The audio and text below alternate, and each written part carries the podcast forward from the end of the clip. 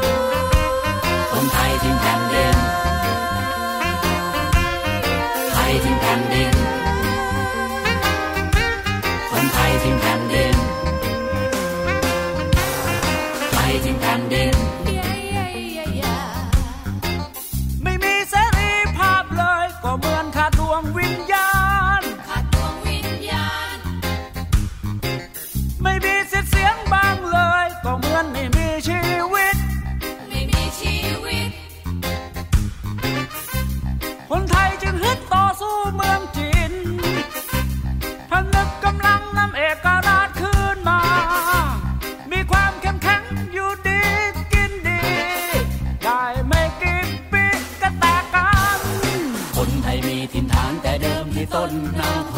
งคนไทยมีถิ่นฐานแต่เดิมที่ต้นนาโขงคนไทยมีถิ่นฐานแต่เดิมที่ต้นนาโขงฉะนั้นจึงอบพยพมาอยู่ปลายน้ำในดี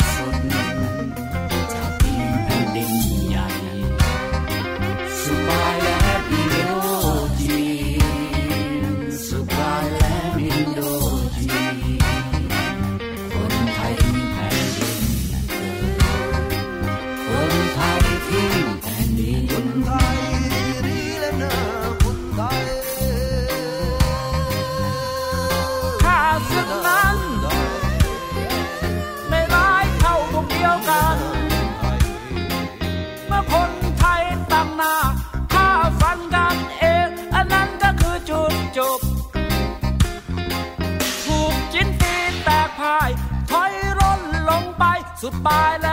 มของแผ่นดิน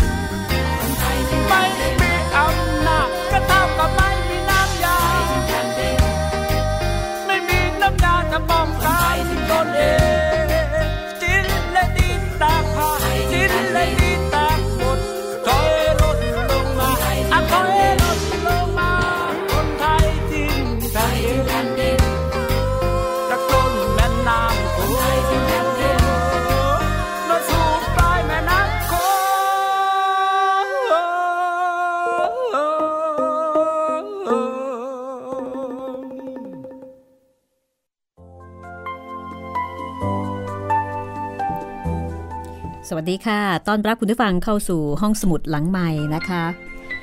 ก็กลับมาเจอกันที่นี่ www.thaipbsradio.com วิทยุไทย PBS ออนไลน์ วิทยุข่าวสารสาระเพื่อสาธารณะและสังคมนะคะ กับดิฉันรัศมีมณีนินค่ะ วันนี้คนไทยทิ้งแผ่นดิน มาถึงตอนที่ 26 แล้ว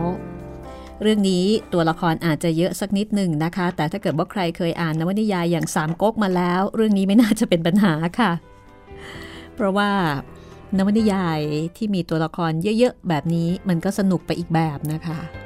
เป็นการฝึกฝนให้สมองต้องจำว่าเอ๊ะ ตัวนี้เป็นใครมาจากไหน ดิฉันเองอ่านไปนี่บางทีก็ยังงงๆอยู่เหมือนกัน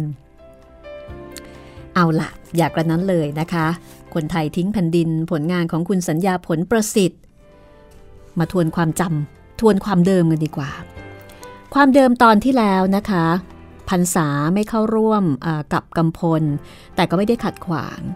ต่อมาเท้าคำปูน เท้าคำปูนนี่ไปเยี่ยมกำพล ก็รู้ความจริงว่ากำพลเนี่ยแกล้งป่วย ก็คุยกัน แล้วก็ตกลงเข้าร่วมการก่อกบฏ ท้าวคำปูนให้เจ้าคำตันซึ่งเป็นหลาน เขียนจดหมายไปเชิญเจ้าเมืองศาสตร์เจ้าเมืองภูมิเรียง แล้วก็เมืองสัมมาเป็นพันธมิตรกันเท้าเกตเจ้าเมืองซัมตกลงใจช่วย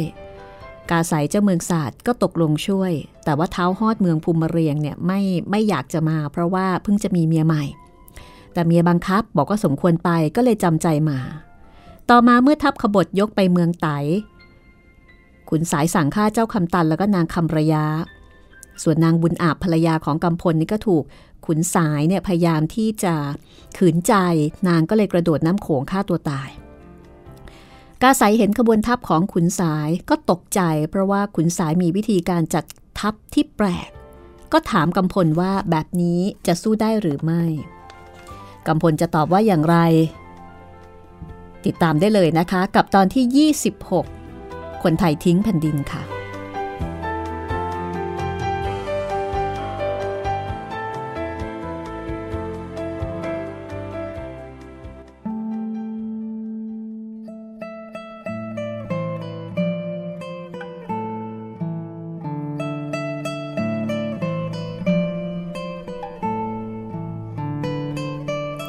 กำพลตอบว่ากาใสสูอย่าได้วิตก ขบวนทัพแบบนี้คำอ้ายเอามาจากตำรับของจินคำอ้ายเคยไปเล่าเรียนในแดนจิน แต่เขาได้ความชั่วมาพร้อมกับความรู้ ขุนสายเห็นคำอ้ายมีปัญญา ก็เลยเอาไว้เป็นที่ปรึกษาเพื่อสร้างอำนาจ และสร้างความชั่วให้แก่ตนเอง ขบวนทัพของคำอ้ายที่สูเห็นนี้ มีความอ่อนแออยู่ตามช่องว่างระหว่างกองต่อกอง ถ้าหากทหารของเราแทรกเข้าไปได้ และยึดกันไว้ให้แน่น แต่ละกองของข้าศึกก็จะเสียขบวน แล้วทัพทั้งหมดที่ประดาเข้ามาเหมือนแผ่นหินจะแยกกันไปเอง สูจงให้ทหารเลี่ยงการประจันบานซึ่งหน้า แต่จงโจมตีช่องว่างระหว่างกองให้ได้ กาสายฟังแล้วก็เห็นด้วยค่ะ สั่งนายกองทำตามคำแนะนำนั้นกำพลก็สั่งนายกองของตนในทำนองเดียวกันคุณสายกับคำอ้าย ยืนม้าอยู่บนฝั่ง มองทหารของตนเคลื่อนขบวนเข้าโจมตีข้าศึกณชายหาด และเมื่อเห็นทหารฝ่ายหัวเมือง ต้องถอยลงน้ำไปหลายครั้งคุณสายก็หัวเราะแล้วก็กล่าวกับคำอ้ายบอกว่า เด็กหัวเมืองคงจะเข็ดฝีมือเราในครั้งนี้ แล้วคนทั้งสองก็ยืนดูการรบต่อไป แต่ในไม่ช้า ทัพของขุนสายก็เริ่มเสียขบวน การรบเป็นหมวดและเป็นกอง กลายเป็นการรบประชิดตัวระหว่างคนต่อคน หอกยาวของฝ่ายขุนสายใช้ไม่ได้ผล ทหารทุกคนต้องใช้ดาบเข้าประหารกัน ซึ่งในการต่อสู้แบบนี้ทหารฝ่ายหัวเมืองชำนาญกว่า ทหารของขุนสายต้องถอยขึ้นฝั่งกำฮาดทหารเอกของขุนสายซึ่งรักษาทัพสำรองอยู่ปีกขวาเห็นดังนั้น ก็นำทหารของตนเข้าช่วยตีด้านซ้ายของทัพหัวเมืองเท้าคำปูนเห็นดังนั้นก็ให้ทหารประจำตัวไปแจ้งแก่เท้าเกตให้แปรขบวนทหารเมืองซัมไปต้านทานทัพของกำฮาดเอาไว้ สำหรับกำพลซึ่งนำหน้าอยู่กลางแนวนั้น ไม่มีทหารไตคนใดมาขวางเขาได้ เขาเองก็ชงนอยู่ที่ยิ่งรบกำลังยิ่งเพิ่ม และรู้สึกเหมือนมีนางบุญอาบภรรยาของเขาตามมาเบื้องหลัง และกระตุ้นให้เขารุดหน้าไปทางขุนสาย ส่วนทหารไตนั้นเล่า คนใดที่เงื้อดาบวิ่งมา จะฟันกำพล ก็จะเห็นหญิงผู้หนึ่ง ร่างสูงใหญ่ ผิวเหมือนสีของน้ำในลำโขง ผมยาวสยายประบายืนอยู่หน้ากำพล และเสียงที่ทหารได้ยิน ก็ดังเสมือนกระแสน้ำโขงที่ตกจากแก่งหิน ทหารเมืองไตมีความกลัวยิ่งนัก ต่างก็หลีกทางให้กำพล ขุนสายเองเห็นรูปกายนางบุญอาบตามมาข้างหลังกำพล และมองเขมิงมาทางตน แม้ว่านางจะงามกว่าเมื่อมีชีวิตอยู่ และผิวกายสดใสกว่า แต่สายตาที่จ้องมองมาทางขุนสายนั้น มีแต่ประกายความทุกข์ของหญิงซึ่งร้องไห้อยู่ในใจ ขุนสายตกตะลึงต่อภาพที่ได้เห็น อยากจะชักม้า แต่มือที่จับบังเหียนเคลื่อนที่ไม่ได้ ประหนึ่งว่าถูกบังคับให้ตรึงอยู่กับที่กำพลนั้นจ้องเขม็งมาทางขุนสาย เมื่อเข้ามาในระยะ 8 วากำพลเห็นทหารประจำตัวของขุนสายเดินตรงมา เพื่อมีให้เขาเข้าถึงตัวขุนสายได้ กำพลจึงเอาหอกซึ่งถืออยู่ในมือซ้ายมากระชับไว้ในมือขวา แล้วก็พุ่งไปยังขุนสายสุดแรง ไม้หน้าอกของขุนสายเป็นเป้า แต่เกราะที่ขุนสายสวมนั้นเนื้อดี ซื้อมาจากเมืองโลยางราคา 400 ช่าง และขุนสายก็เคยทดลองเกราะนี้มาแล้ว แล้วก็ไม่เคยมีลูกธนูหรือว่าคมอาวุธใดทะลุผ่านเกราะนี้ไปได้ ส่วนหอกที่กำพลพุ่งไปนั้น แม้จะด้วยแรงที่ผิดธรรมดาของมนุษย์ แต่ก็เพียงทะลุผ่านเกราะผ่านผ้าสำลีภายใน และคมหอกก็ฝังเข้าในอกของขุนสายเพียงถึงกระดูก แรงของหอกทำให้ขุนสายตกจากหลังม้ากำพลวิ่งเข้าไป หมายจะฆ่าขุนสายให้ได้ แต่คำอ้ายร้องสั่งทหารประจำตัวของขุนสาย ซึ่งล้วนมีฝีมือกล้าแข็งต้านทานกำพลไว้ แล้วคำอ้ายก็พยุงขุนสายหนีเข้าค่ายของด่านแรก ขณะที่ขุนสายกำลังถอดเสื้อเกราะ แล้วก็รื้อสำรีที่ชุ่มโลหิตออก ทหารหน้าค่ายก็ร้องบอกว่ากำพลมาแล้ว ขุนสายก็ตกใจ รีบหนีออกหลังค่ายพร้อมกับคำอ้าย แล้วก็เข้าไปปะปนกับทหารช่วยรบ ซึ่งตอนนั้นต่างก็วิ่งหนีกันเป็นชุนลมุน แต่ขุนสายก็ไม่ได้สวมเสื้อ คือตอนนั้นถอดเสื้อแล้วใช่ไหมไม่ได้สวมเสื้อกำพล กำพลเนี่ยยังไงยังไงก็จำได้ แล้วก็ไล่ตามขุนสายไป จะฆ่าให้ได้ ขุนสายวิ่งมาถึงเชิงเขาหลังค่าย ก็ปีนขึ้นไปบนเชิงเขาพร้อมกับทหารอีกสิบคนกำพลถือดาบตามไป และทหารขุนสายก็ตามกำพลไปห่างๆไม่กล้าเข้าใกล้ เมื่อขึ้นไปบนลาดเขากำพลได้ยินเสียงหญิงทางด้านหลังของเขาบอกว่ากำพลเอ๋ยอย่าไปอีกเลย แต่ขุนสายผู้ทำลายภรรยาของเขายังปรากฏอยู่เบื้องหน้ากำพล พร้อมกับดาบในมือยังคงเดินต่อไปอีก ครั้นเมื่อเขาผ่านแนวของระดับที่น้ำในแม่น้ำโขงขึ้นได้สูงสุดในฤดูน้ำพลังที่เกินมนุษย์ในตัวของเขาก็หมดไป และคนของขุนสายซึ่งอยู่บนลาดเขาก็มิได้เห็นหญิงร่างสูงใหญ่ ผิวสีน้ำในลำโขงเดินนำหน้ากำพลอีก ทหารบนลาดเขาเมื่อเห็นกำพลตรงเข้ามา ต่างก็พุ่งหอกซัดไปพร้อมกัน และกำพลก็ถูกหอกปักที่ร่างแปดแห่ง เขาล้มลงณที่นั้น ขณะล้มทหารของขุนสายเห็นรูปหญิงผู้หนึ่ง ประคองร่างของกำพลไว้ และกำพลก็สิ้นใจณที่นั้น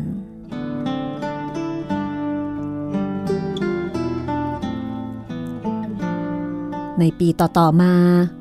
คนเดินทางที่ผ่านไปทางนี้ มักจะเล่าว่า ได้เห็นหญิงชายคู่หนึ่ง ร่างสูงผิดธรรมดา ยืนอยู่บนเนินเขานี้ ชาวบ้านเรียกเขานี้ว่า เขากำพล ส่วนหาดนั้นเรียกว่า หาดบุญอาบ ข้างฝ่ายกาใสเห็นกำพลรุกไล่ขุนสายโดยลำพัง ก็นำทหารติดตามไปถึงด่านแรกของทัพเมืองไตทหารเมืองไต จึงหนีขึ้นเขาไปสมทบกับด่านที่สองข้างเนิน ทัพหัวเมืองรุกต่อไป ทัพเมืองไต่ทุกแนวต้องถอย แต่พอดีเป็นเวลาข้ามมองกันไม่เห็น เท้าคำปูนจึงให้เป่าเขาเรียกทหารกลับมิให้ไล่ตามข้าศึกไป และให้ทหารราบนำทรัพย์สิ่งของใดในค่ายของข้าศึกมารวมกันไว้ ส่วนกระโจมของขุนสาย เท้าคำปูนให้ทหารรักษาสิ่งของไว้ให้คงเดิม ซึ่งมีเครื่องใช้สอยมีค่าเป็นอันมาก เมื่อสำรวจความเสียหาย ปรากฏว่าทหารฝ่ายหัวเมืองตาย 800 คนสูญหายหาศพไม่เจอ 80 คน เท้าเกตกับสุปันถูกอาวุธบาดเจ็บสาหัส ทางฝ่ายข้าศึกทิ้งศพทหารเอาไว้ 2,000 เศษ เท้าคำปูน สั่งให้ปลูกสารบูชานางโคงที่ริมฝั่ง ซึ่งทหารของตนยกข้ามไปโจมตีทัพขุนสาย สารตั้งห่างจากริมฝั่งสามเส้น แล้วเท้าคำปูนก็นำศพทหารฝ่ายตนเผาเบื้องหน้าสารนั้น เสร็จแล้วก็นำศพทหารเมืองไตเผา ส่วนร่างของกำพล เท้าคำปูนให้นำมาล้างในลำโขงให้สะอาด แล้วก็เอาไปฝังไว้ตรงที่กำพลถูกธนูล้มลง จากนั้นเท้าคำปูนให้นำทรัพย์สิ่งของที่เก็บได้จากค่ายค้าศึกออกเฉลี่ยให้ทหารทั้งปวง ส่วนกระโจมและสิ่งของในกระโจมขุนสาย เท้าคำปูนมอบให้กาสายเป็นรางวัลเท้าฮอดเห็นเช่นนั้นก็มีกล้าทักท้วง เพราะว่าขณะที่กาสายเข้ารบกับข้าศึกนั้น เท้าฮอดทิ้งทหารมาภาวนาให้นางโขงช่วยอยู่ณเบื้องหลังเท้าคำปูนเห็นว่าเท้าเกตกับสุปันอาการหนักก็ให้ทหารพักอยู่ก่อน และอีกสิบวัน ทั้งสองคนก็ถึงแก่ความตายท้าวคำปูนก็ให้ทำพิธีตามธรรมเนียม ทหารทั้งปวงเห็นความกล้าหาญของทั้งสองในการรบ ก็ตัดขนคอม้าไว้อาลัยคนทั้งสอง แล้วทหารจากเมืองซัมก็ตั้งธนิน เป็นแม่ทัพแทนเท้าเกต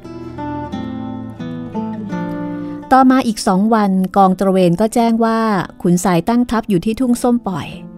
ห่างจากลำน้ำโขงไปทางตะวันตก 800 เส้น เท้าคำปูนจึงให้ถอนค่ายติดตามไป เมื่อไปถึงเท้าคำปูนเห็นค่ายของขุนสายทอดไปยาว กว่าตอนที่รบกันที่ริมน้ำโขง เขาก็รู้ว่า ขุนสายได้ทหารมาเพิ่มเติม เท้าคำปูนจึงให้ทหารตั้งค่ายบนที่เนินชายป่า ณทุ่งส้มปล่อยนี้ ทัพทั้งสองออกรบกันอย่างประปราย มีกล้านำทัพใหญ่ออกตัดสินการศึก ด้วยว่าฝ่ายขุนสายถึงแม้จะมีกำลังคนมากกว่า แต่ก็เสียขวัญมาตั้งแต่การรบที่ริมน้ำโขง ส่วนเท้าคำปูนนั้น รู้ตัวว่าทหารของฝ่ายตนมีน้อยกว่า และฝ่ายตนก็ไม่มีทหารที่จะนำมาเพิ่มเติมอีกแล้ว ถ้าเสียทีอย่างหนักเพียงครั้งเดียว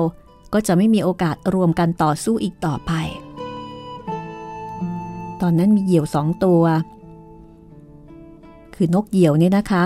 มาตีกันที่หน้าค่ายของเท้าคำปูน ตัวแพ้บินมาเกาะที่ยอดธงของทัพหัวเมือง ส่วนตัวชนะบินไปทางค่ายของขุนสาย ทหารฝ่ายหัวเมืองเห็นเป็นลางไม่ดี เท้าคำปูนก็เลยไม่นำทัพใหญ่ออกสนาม ทีนี้ระหว่างที่รบกันอย่างประปรายนั้นคำอ้ายออกสำรวจบริเวณป่าก็พบว่า มีที่ซ่อนสำหรับออกโจมตีขนาบทัพข้าศึกได้ ก็นำทหารไปซ่อนเอาไว้ที่นั่น เมื่อคำอ้ายนำทหารไปแล้ว รุ่งเช้าขุนสายซึ่งหายป่วยก็ให้กำฮาดกับทหารสิบคน ถือธงไปที่หน้าค่ายทัพหัวเมือง แล้วก็ไปร้องท้าให้ยกทัพใหญ่ออกมารบกัน แต่ในคืนก่อนเท้าคำปูนฝันว่า เขาถูกแทงที่สีข้างโลหิตโซมเมื่อขุนสายนำทัพใหญ่ออกสนาม เท้าคำปูนก็ไม่ชะล่าใจ ชวนกาสายกับเท้าหอดขึ้นไปบนยอดเนินเพื่อดูกำลังทัพของขุนสาย และเมื่อเห็นทัพของขุนสายมีจำนวนพลไม่มากกว่าฝ่ายของตน เท้าคำปูนก็สงสัยแล้วก็กล่าวแก่เจ้าเมืองทั้งสองว่า ค่ายของข้าศึก แสดงว่ามีทหารมากกว่าที่ออกสนาม ข้าสงสัยว่าข้าศึกจะเอาทหารซุ่มเอาไว้ในป่า และระหว่างที่การรบชุนลมุน ทหารที่ซุ่มอยู่ ก็จะออกมาโจมตีปีกขวาหรือปีกซ้ายของเรา หากเป็นดังนี้เราจะเสียที และฝ่ายเรานั้น หากเสียทีแก่ข้าศึกอย่างแรงเพียงครั้งเดียว งานของเราที่จะทำลายการปกครองของขุนสายก็จะต้องทันลายไป สูคิดว่าเราควรจะทำประการใด กับการท้ารบของข้าศึกครั้งนี้ กาไสก็บอกว่า ลำพังข้าศึกเพียงเท่าที่เราเห็นข้าคิดว่า เราน่าจะพอสู้ได้ ส่วนที่สูเห็นค่ายของข้าศึก แสดงจำนวนทหารมากกว่าที่เห็นอยู่ข้าศึกอาจจะทำลวงไว้ เพื่อมิให้เรากล้าโจมตีค่ายก็เป็นได้ แต่เวลานี้ตะวันยังไม่สูงนักข้ากับเท้าหอด จะนำทหารออกตระเวนชายป่าทั้งสองข้าง เพื่อตรวจดูว่ามีข้าศึกซุ่มอยู่หรือไม่ หากไม่มี เราจะได้นำทหารออกรบให้แตกหักในวันนี้เท้าคำปูนก็เห็นด้วยนำทหารออกตรวจป่า จนถึงเวลาบ่ายก็ไม่เจอกองทหารของคำอ้าย เจ้าเมืองทั้งสองก็มาแจ้งต่อเท้าคำปูน กาไสบอกว่า ทัพข้าศึกตั้งขบวนท้าทายเราตั้งแต่เช้า ก็จะเหน็ดเหนื่อยอยู่ ทหารของเรานั้นส่วนมากได้พักผ่อนในค่าย นับว่าได้เปรียบข้าศึก สู้จงให้รบเถิดเท้าคำปูนจึงสั่งให้ทหารทั้งหมดออกจากค่าย กาไสกับทนิน คุมปีกซ้าย เท้าคำปูนกับเท้าหอด คุมปีกขวา คุณสายเห็นดังนั้นก็ให้ทหารของตนเตรียมรบ และเพื่อให้ทหารมีน้ำใจในการรบยิ่งขึ้น ขุนสายให้ในายกองต่างๆ ประกาศว่า หากรบมีชัยในวันนี้ ทุกคนจะได้ทรัพย์สินของหัวเมืองทั้งสามเป็นรางวัล ทหารของขุนสายก็มีน้ำใจฮึกเหิมที่จะเอาชนะข้าศึก และเมื่อทัพของฝ่ายหัวเมืองยกมาถึง ทั้งสองฝ่ายก็เข้าประจันบานกัน ผลัดกันรุกผลัดกันรับอยู่เป็นเวลานาน ขณะนั้นเท้าคำปูนกับเท้าหอดกำลังรุกปีกซ้ายของฝ่ายขุนสายไป 20 เส้น ม้าเร็วก็มาบอกข่าวว่า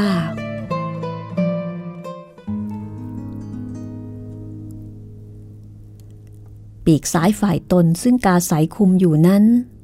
บัดนี้มีข้าศึกยกออกมาจากป่าเข้าโจมตี กลายเป็นศึกสองด้านไปเสียแล้ว กาสายกับทนิน สู้รบจนตัวตาย และทหารเมืองฮอดกับเมืองซัมก็ถูกทำลายเสียเป็นอันมาก ส่วนที่เหลือก็แตกหนีไปท้าวฮอดเห็นเช่นนั้นก็ตกตะลึงไปชั่วขณะ หันไปทางยอดเขาสุดชายป่าแล้วก็เอ่ยขึ้นว่า เหตุใดสูไม่ขัดขวางโชคชะตาไว้เท้าคำปูนก็เตือนเท้าฮอดว่า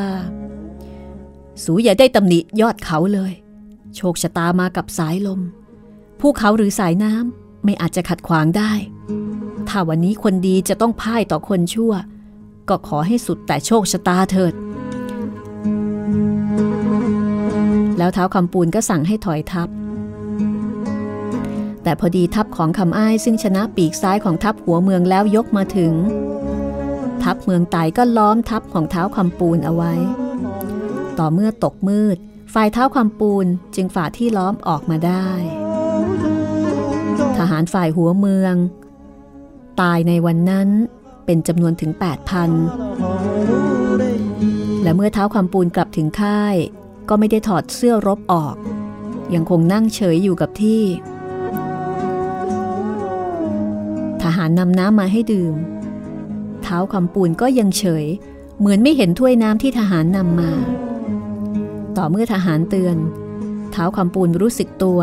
และหันไปกล่าวแก่ทหารผู้นั้นว่า เอาไปให้คนอื่น ที่เหน็ดเหนื่อยกว่าข้าเถิด อีกสักครู่ข้าก็จะไม่ให้กระหายแล้ว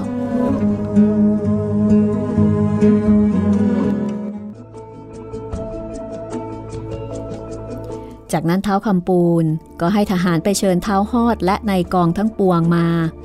แล้วเขาก็กล่าวกับคนเหล่านั้นว่า เหตุใดเท้าคำปูนจึงให้ทหารไปเชิญเท้าหอดและนายกองทั้งปวงมารวมกัน แล้วเขาจะกล่าวกับคนทั้งปวงว่าอะไร ติดตามได้หลังเพลงนี้นะคะ ลองมาลุ้นกันสิว่า ฝ่ายดีกับฝ่ายชั่ว ใคร จะเป็นฝ่ายชนะผ่านทางพลัดถิ่น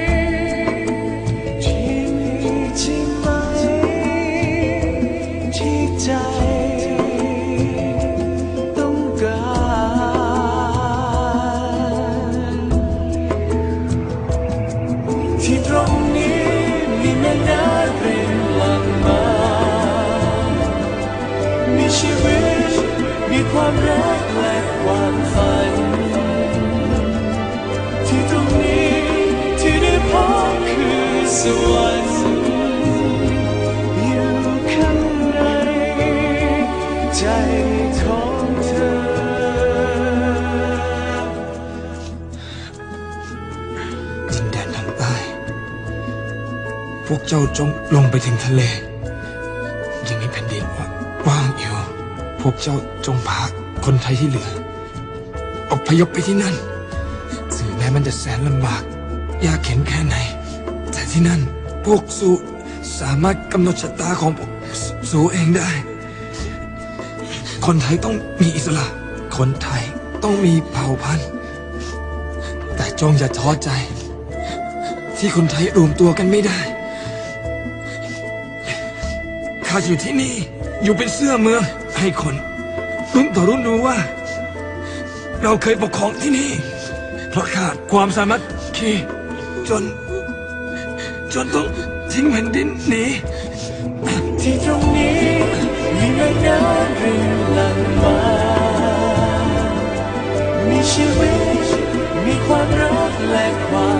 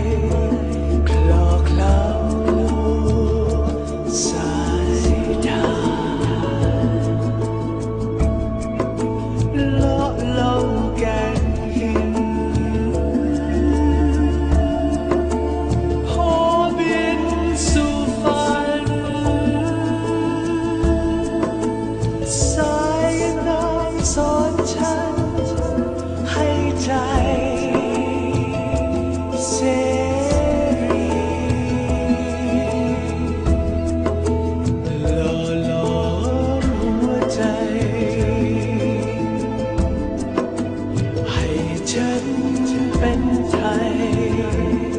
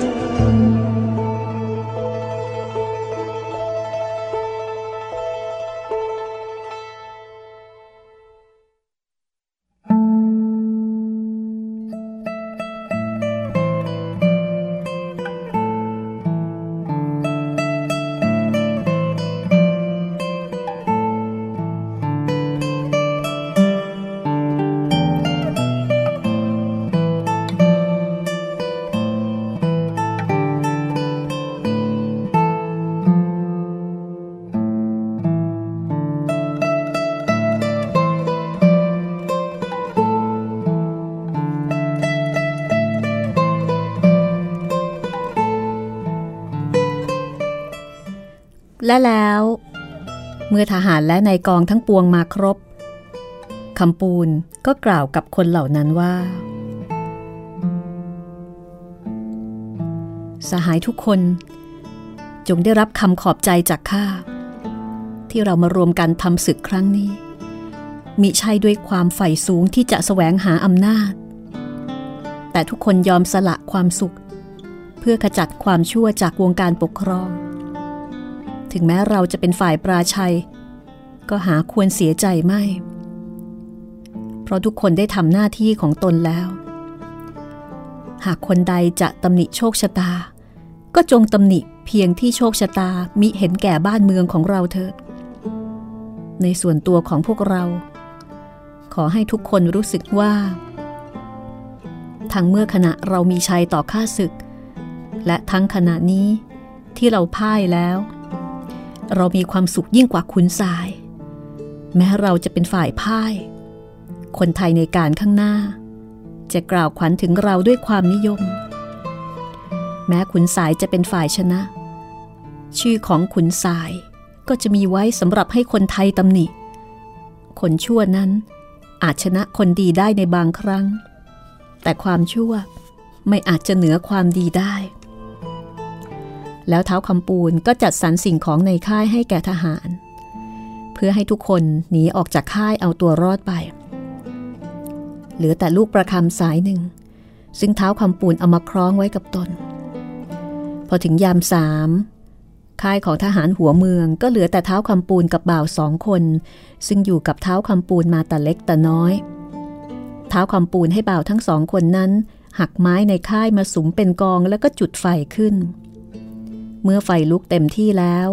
เท้าคำปูนก็แทงท้องตัวเอง และเมื่อใกล้จะสิ้นใจ ก็สั่งให้บ่าวทั้งสองนำร่างของตนโยนลงในกองไฟ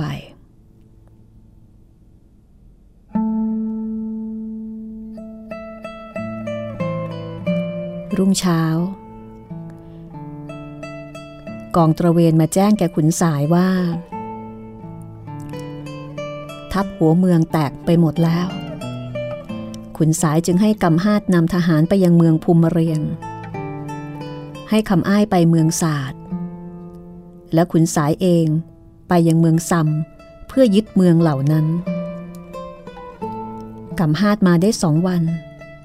เห็นควันไฟอยู่ในป่าข้างหน้า ก็ให้ทหารไปสอดแนม แล้วก็รู้ว่าเป็นกองทหารของเท้าฮอดที่หนีมา กำฮาจึงนำทหารเข้าล้อม แล้วก็ฆ่าทหารเมืองภูมิเรียงเสียเป็นอันมากท้าวฮอดตีฝ่าออกมาได้ พร้อมกับทหาร 30 คน แล้วก็ขับม้าหนีไปถึงเมืองภูมิเรียงเป็นเวลาดึก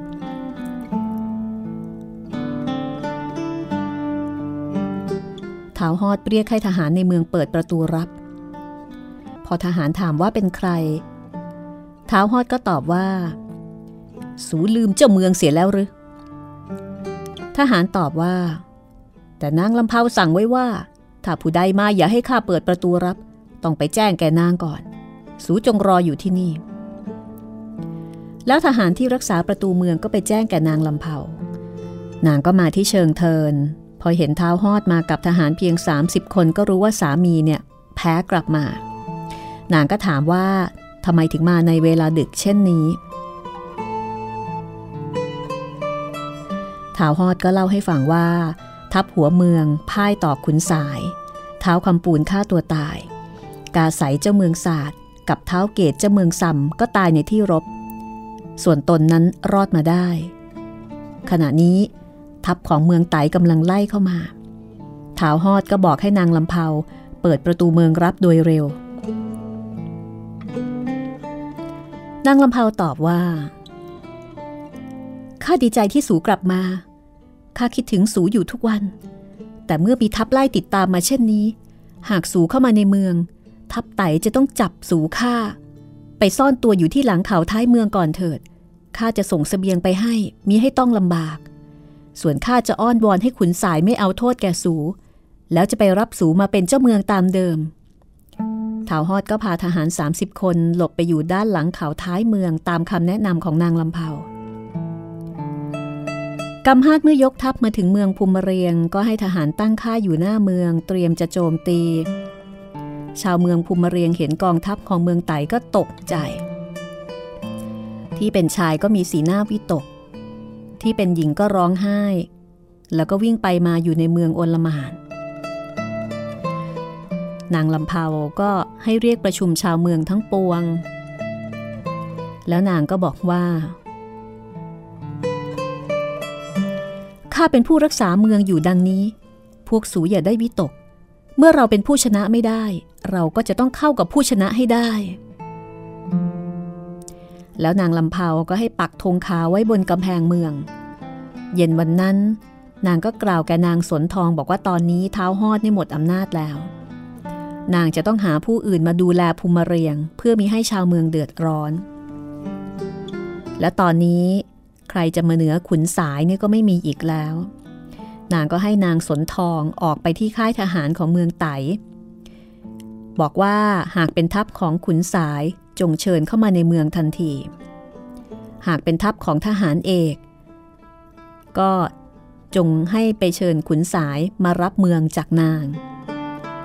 สำหรับตัวทหารเอกนั้น นางลำเผาก็บอกนางสนทองว่า สูจงหาความชอบให้เขา โดยบอกเขาว่า เวลานี้เท้าหอดอยู่ที่ใด ด้วยวิธีนี้ ชาวเมืองภูมิเรียงจะไม่เดือดร้อน นางสนทองก็ไปยังค่ายของกำฮาดแจ้งแก่กำฮาดตามที่นางลำเผาสั่งกำฮาดเมื่อทราบที่อยู่ของเท้าหอด ก็สั่งให้ทหารไปล้อมเท้าหอดไว้ เท้าหอดกับพวก พยายามตีฝ่าวงล้อม แต่ในที่สุด ก็ถูกทหารไต่เอาหอกแทงเบื้องหลังแล้วก็ล้มลง แล้วทหารไตก็รุมแทงเท้าหอดจนตาย แล้วก็ตัดศีรษะมาให้แก่กำฮาดกำฮาดก็ให้ทหารขึ้นม้านำศีรษะเท้าหอดไปมอบให้กับขุนสายที่เมืองซัม แล้วก็แจ้งให้ขุนสายรีบมารับเมืองภูมิเรียงจากนางลำเผาซะพอขุนสายมาถึงเมืองซัม ชาวเมืองก็อ่อนน้อมแต่โดยดี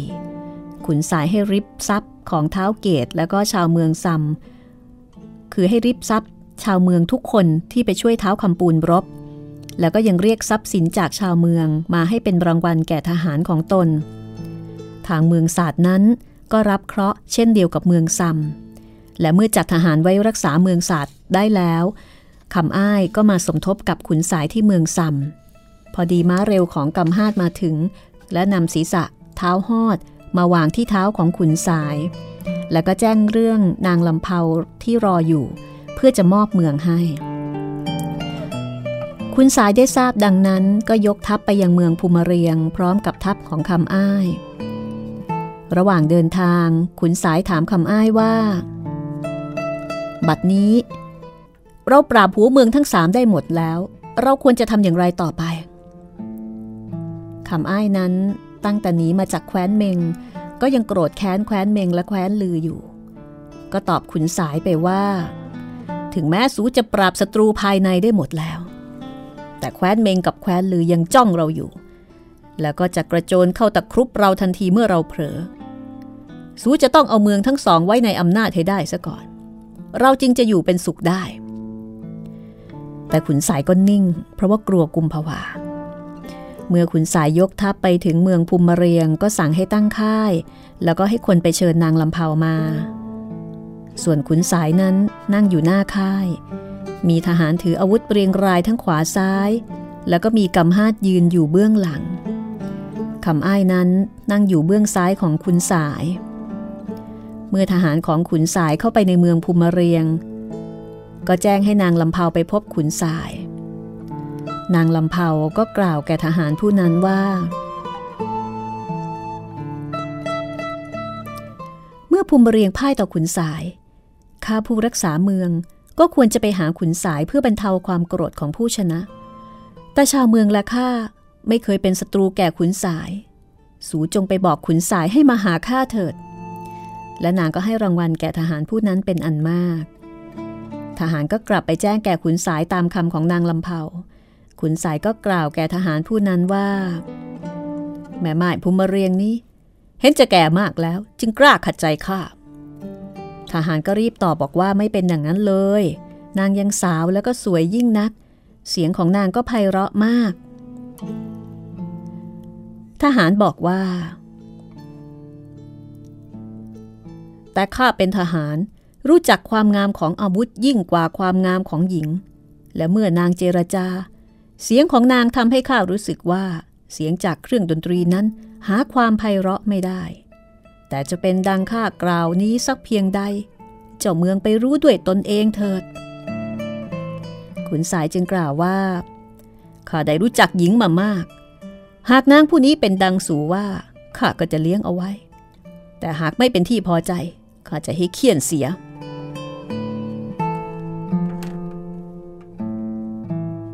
แล้วขุนสายก็ขี่ม้านำทหารตรงไปยังเมือง เมื่อไปได้ครึ่งทาง ประตูเมืองก็เปิดออก และมีหญิงสาวชาวเมืองแต่งกายแบบนักรบ เดินขบวนออกมา มีหญิงเป่าครุยเดินนำหน้า 12 คน และนางสนทองเดินนำขบวน หญิงที่แต่งเป็นนักรบนั้นรำอาวุธเข้าจังหวะกับเสียงครุย และลมโชยกลิ่นดอกไม้จากนางเหล่านั้นมาทางทหารเมืองไต่ทำให้ทุกคนสดชื่น เมื่อเข้ามาใกล้ขุนสาย นางสนทองก็นำขบวนนั้นย่อตัวให้แก่ขุนสาย แล้วก็ร้องเพลงอวยชัยแก่ผู้มีชัยในการศึก แล้วขบวนทหารหญิงนั้นก็เดินตามหลังขุนสายไป เมื่อถึงประตูเมืองก็มีขบวนทหารชาย เดินออกมาหยุดต้อนรับขุนสายอยู่ที่หน้าประตูเมือง นางลำเผายืนอยู่ข้างหน้า นางแต่งกายงามยิ่งนัก มือทั้งสองข้างมีโซ่ผูกอยู่ เมื่อขุนสายเข้าไปใกล้ นางก็นางก็คำนับ แล้วก็ตรงไปยังขุนสาย แล้วก็กล่าวแก่ขุนสายว่า ชีวิตของข้าอยู่ในมือของสูแล้ว จงจัดการตามสมควรเถิดคุณสายมีความพอใจการต้อนรับของนางลำเผามาแต่แรก ยิ่งได้เห็นความงาม น้ำเสียงแล้วก็ท่าทีอันน่ารักของนางคุณสายก็พอใจ สูคิดว่าข้าจะกระทำอย่างใด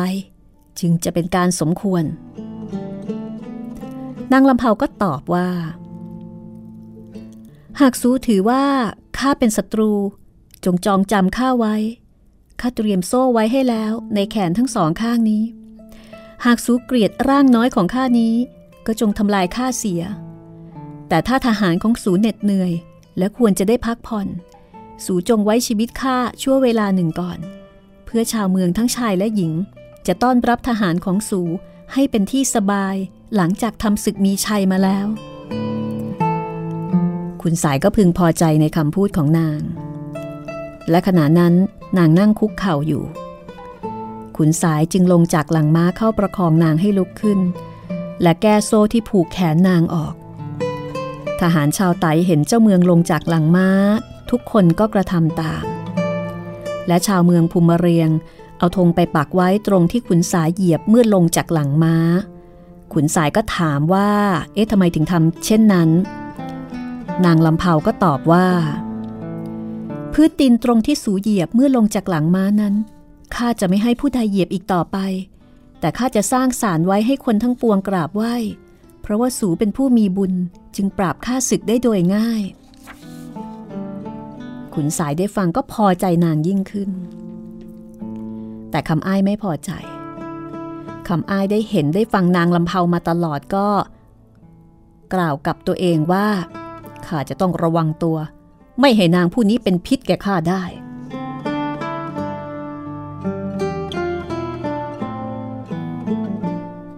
แล้วขุนสายกับนายกองทั้งปวงก็เข้าพักในเมืองภูมิเรียง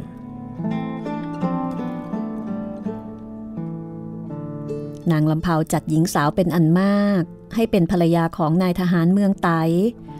นางลำเผาเห็นกำฮาดเป็นทหารสนิทของขุนสาย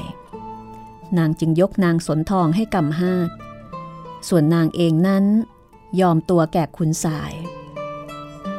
ฝ่ายขุนสายเมื่อได้ใกล้ชิดนางแล้ว ขุนสายก็เพลิดเพลินอยู่กับนาง เพราะว่านอกจากนางจะมีฝีมือทางในเรื่องการขับร้องเป็นเอกแล้ว ฝีมือการประจบนางก็เป็นเอกอยู่ด้วย ดังนั้นไม่ว่าขุนสายจะอยู่ที่ใด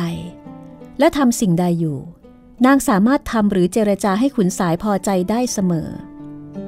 เมื่อขุนสายออกล่าสัตว์ นางจะตามไปด้วย เมื่อขุนสายดื่มสุรา นางจะดื่มด้วย บางครั้ง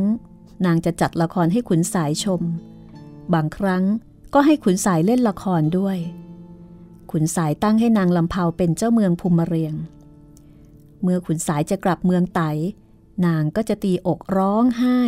เสมือนว่ามีความอาลัยขุนสายยิ่งนัก ขุนสายจึงเลื่อนเวลากลับเมืองไตเรื่อยมา แต่แท้ที่จริงนั้น นางไม่อยากให้ขุนสายกลับเมืองไต เพราะนางต้องการจะให้ขุนสายยกทัพไปทำลายเมืองเชียงแสด้วยว่านางยังแค้นนางบุญชวีอยู่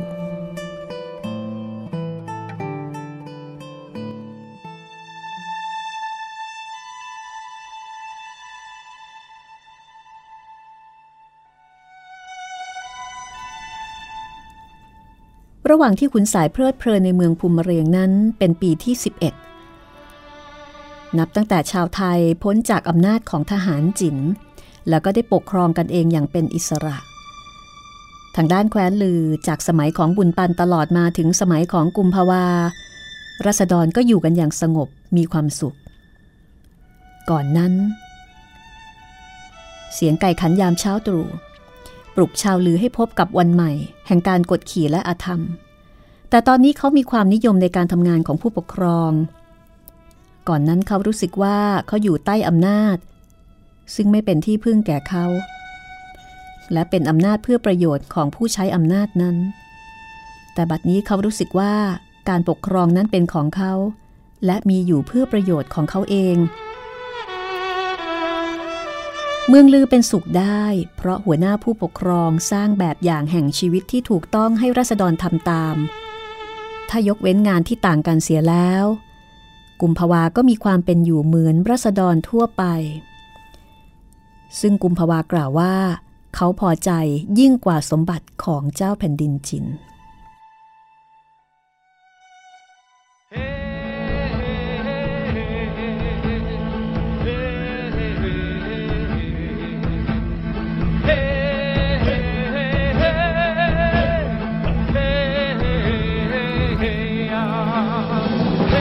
รื่องราวจะเป็นอย่างไรต่อไปนะคะ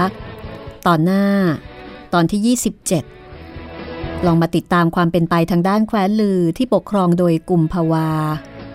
รูปแบบการปกครองของกุมภาวา สิ่งที่กุมภาวาทำในฐานะผู้ปกครอง คนไทยทิ้งแผ่นดิน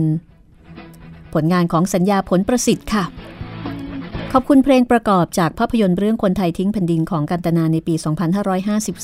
2553 แล้วก็ขอบคุณเพลงบรรเลงนะคะ จากผลงาน Silk and Bamboo ของคุณฮักกี้ไอเคิลมานน์อัลบั้มอัลบั้ม Silk and Bamboo นะคะ แล้วก็ถ้าต้องการติดต่อกับผู้จัดนะคะ ก็ติดต่อทาง Facebook ได้ค่ะ รัศมีมณีนิน R A W S A M W E M A N W E N I L นะคะ ส่งคำขอเป็นเพื่อนแล้วก็บอกกันสักนิด ว่ามาจากรายการห้องสมุดหลังใหม่ บอกกันทาง inbox นะคะ ยินดีต้อนรับทุกๆทท่าน แล้วพบกันใหม่ตอนหน้า สวัสดีค่ะ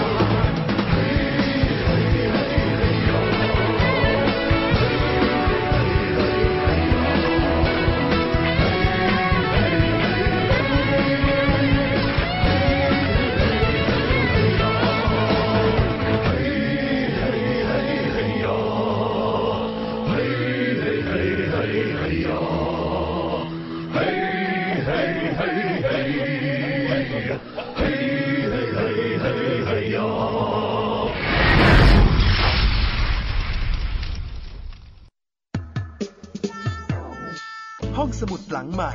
ห้องสมุดที่ฟังได้ทางวิทยุกับรัศมีมณีนิน